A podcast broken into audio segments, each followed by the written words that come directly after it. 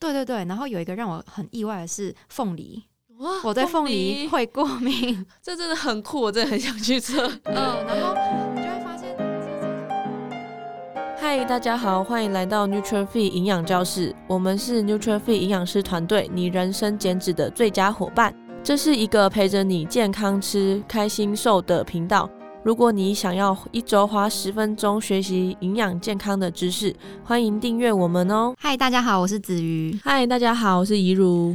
一如你知道，每一年呐、就是秋冬要转换季节的时候，不是很多人都会有一些身体不舒服吗？对啊，你觉得那种身体不舒服是什么？叫 什么？我觉得就是过敏吧，过敏就是对啊，感觉大家就是会突然感冒或咳嗽的感觉，但嗯对其实问他说：“哎、你感冒吗？”你不是，嗯对对对对对，就很奇怪，就是身体突然微恙。 对嗯对，好，今天其实我们就要聊过敏主题，就是因为换季的关系，很多人就会有一些不舒服的小症状，然后我们会稍微解释一下，呃，过敏是为什么，然后呢，需要避开饮食上哪些东西，还有可以多摄取哪些东西。好嗯你觉得你自己是过敏儿吗？我觉得我小时候比较严重，怎么说？就是啊就真是，的哦换季的时候会一直鼻塞跟打喷嚏，嗯嗯，嗯对。但现在的话，就偶尔会呃鼻塞而已，但是打喷嚏好像还好了。了解。那你觉得搬到台北过敏有变严重吗？ 因为我们以前都住台中嘛。对对对对，嗯我觉得好像对我来说没有差很多，对我来说，对，因为其实我觉得台中空气也没有嗯很烂啊！ 对，我傻眼 呢、对啦，这是一个对，但有些人对湿气可能比较敏感，我觉得来对台北应该就有差。就很痛苦这样。对对对对，嗯，了解对啊了解。所以你自己来台北有变差，我觉得感觉有，你觉得有？嗯，天气的关系，因为我过敏其实是比较偏呼吸道。对我皮肤是偶尔啦，但是比较偏呼吸道，就是我可能会有一种气喘快要快要发发作作的感觉，嗯，然后这就会跟空气里面的湿度有关还系有冷的冷度有关系，没嗯错，没错。那这样的话，其实就是整体的过敏反应应该算蛮严重的，就是在换季的时候。对对对，换季的时候，然后嗯还有就是接触到某些特定物质的时候，因为像你说你是鼻子过敏嘛，你有嗯对没有觉得你接触到什么东西的时候会比较严重？嗯，可能就是尘螨之类的，哦就是可能灰尘比较多，那就我懂会变得比较严重。嗯，我也是。然后我还有一个是气味，就哦是有一些气味可能对我比较敏感，或是我以前没有接触过的，嗯，我就会容易过敏。这样，比如说烟味，或是某一些香氛类的东西就会过敏。这样。哦，嗯原来，所以你自己有去检测过，就是过敏的，因为有那种检测反应啊，就是嗯你对哪些东西或哪些食物是有过敏的。我有去检嗯测，那空气里面大部分大家测出来好像都是尘螨居多，嗯，然后还有一些某些小虫，就是什么蟑螂类的或者什么的，嗯，然后食物的话也有啦，哦，食物类也有，嗯对我一直很想测，欸诶，我觉得那很酷，呃是，不是可以好几种？就是可能很多的，然后上百种之类的。对，那我分享一下我之前去健检的时候测出来的，像我自己的食物过敏源不少诶、呃，应该是说蛮通俗的，就是奶啊、蛋，然后麸质跟豆类这些很 多，而且它还有分等级，就是它会把这些项目列出来之后，嗯它会分你的，就是它有那个区间。然后我这几个都是一百趴的那种， 就是整条是红色的。啊，这么对多，然后医生的意思就是说，如果你在有身体不舒服的过敏反应的时候，这些东西你先不要吃。哦，直接禁掉。对，不是说吃了这些就会马上过敏，而是你有过敏不舒服的时候，这些先不要碰。这样就是在有点像急性期的时候，你就尽量都避开这些食物，不然的话，对对你对的发炎反应会更严重。对对对。然后有一个让我很意外的是凤梨，哇我对凤梨会过敏。这真的很酷，我真的很想 去测。嗯，然后你就会发现，其实测出来好像，因为我我的过敏源是这些大比例的食物，我就会发现，其实有些东西好像都不能吃嘞、嗯就是什么豆制品、麸对质、牛奶蛋 之类的。对，听你讲起来，其实真的很多种哎、嗯，嗯嗯嗯，对，嗯而且我觉得这有时候我们自己平常在吃食物的时候，我们不会注意说哦，原来我们是对这过敏。对嗯对我们可能以前以为的过敏是吃到某个东西直接抽血，然后可对，能然后送要医院那医种院。那种。对，嗯其实也不是，他们嗯其实就是有点像让你的身体慢性发炎。对对对对对，对医生也是这样子说，就是对一个慢性发炎的过程导致，就是有可能你会出现一些症状。那你在急性期的时候，这些就不要碰，这样。对啊，那其实过敏反应的话，其实也会让身体产生很多的组织胺。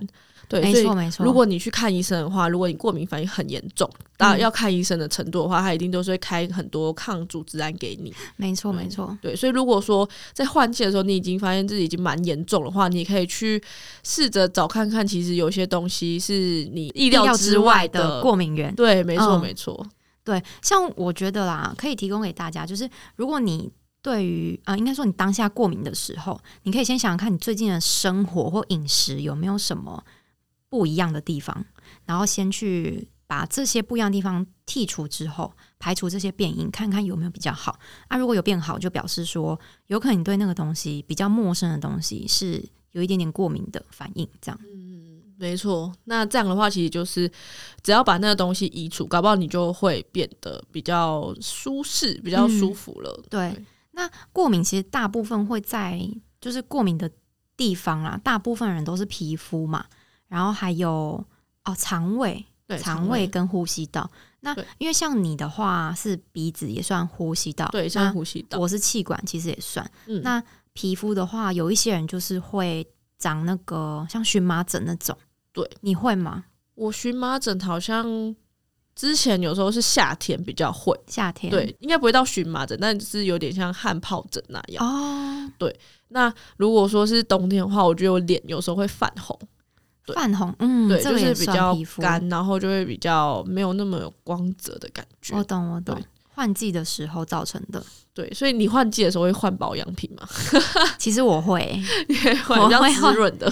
对，因为有些真的太干了，然后尤其冬天来台北就觉得 天哪，超冷的，我真的快要不行 了，然后皮肤快要受不住了。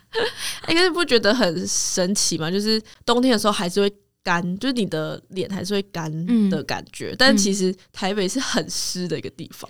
对啊，我对，也不懂，，我也不懂为什么会这 样，我也不开懂。始大抱怨台北。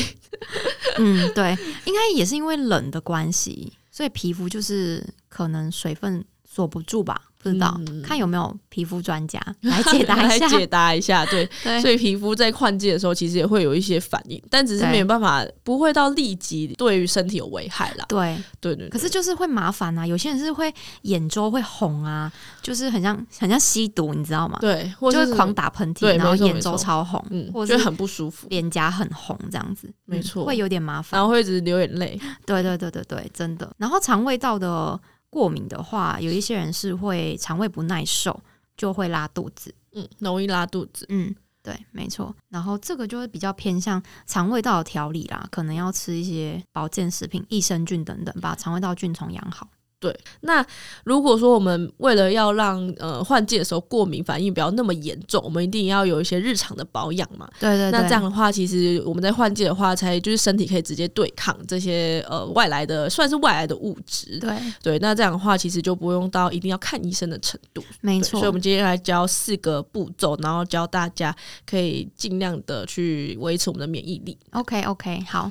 那第一个的话呢，其实就是最直观的啦，先移除你的过敏源。那我们先讲环境好了。环境的话，基本上就是如果比如说换季的时候开始鼻子过敏、皮肤过敏，可能就要先把家里打扫好啊，然后呃床单啊、枕头等等就是要换洗。嗯对，这是第一个对。那再来就是食物的，对，那食物的话，比较常见的过敏源就是有虾蟹、芒果、花生、牛奶、蛋这些的食物。嗯那还有有一些就是会对麸质啊、大豆跟对鱼类会过敏。对对，那就要尽量的避开这些食物，像刚刚前面子瑜有讲到的。对那其实这些食物就是真的是因人而异，所以大家就要在日常的饮食当中去找看看自己对哪些食物过敏。对，然后还有一个点就是说，呃，如果已经有过敏反应的话，建议还是要确保食物的新鲜，不要吃，比如说放太多天啊，或者说你不确定这个坚果到底是。呃，有没有过期，或者是说它到底放了多久，有没有怪味，这种就是真的先不要了。对，油耗味那种嗯的。没错，对没要错，没注意错。那第二个就是要减少精致的加工品啦，原因是因为啊，这种精致的加工品它其实会添加很多添加物，没错，那这些的添加物啊，呃，举例来说，就是什么防腐剂或是人工的甘味剂，嗯这些的食物它其实都会让你的身体容易产生发炎反应。虽然说这些添加物都是政府就是合法可以添加的，然后它的量啊也是在呃法规规定的范围之内，但因为每个人体质真的不同，所以会有个体差异。那大家对于这种东西的耐受度其实不同，因为其实我之前有听过我一个朋友说，他只要吃超商就会拉肚子。哦，原来，对，那超商因为是食品，嗯，所以其实有非常多的添加物添加嘛物，，对那，他只要吃超商就拉肚子，然后只要吃家里自己煮的或是外面买的现煮的东西，肠胃就没有问题。那它其实呃蛮容易会吃，因为其实现在加工的食物真的很多哎、对，对，他在外面吃东西要很小心哎、嗯，但对是啊目前蛮麻烦观察起来就是超商，就只有超商为主这样子，对，所以饼干、零食那些他都还好，还好哎、反而还好。是哦嗯，，因为你不好觉得神奇超商哦的啊添加物其实真的不少吗？它为了要符合在某个温度达到那个保鲜效果，其实它会有各种添加物啦。对，是真的，你翻到背面看一下，有点惊人，包含就是可能连最简单的预饭团或者是一些嗯对鲜食类的东西都不少。主要是因为它就为了要调味到那样，就是我们想象中的那个味道吧，对然后又是一个新鲜的食物，新鲜的食物要保存在那个对状态吧，就比较难。对那对如果对说对是饼干，可能就是干燥，对，对或那就比是较容防易腐一点剂，对这样对嗯嗯嗯，没没错错没错。好，这个真的因人而异。对啊，再来的话呢，我们就是可以平常摄取一些抗发炎的食物。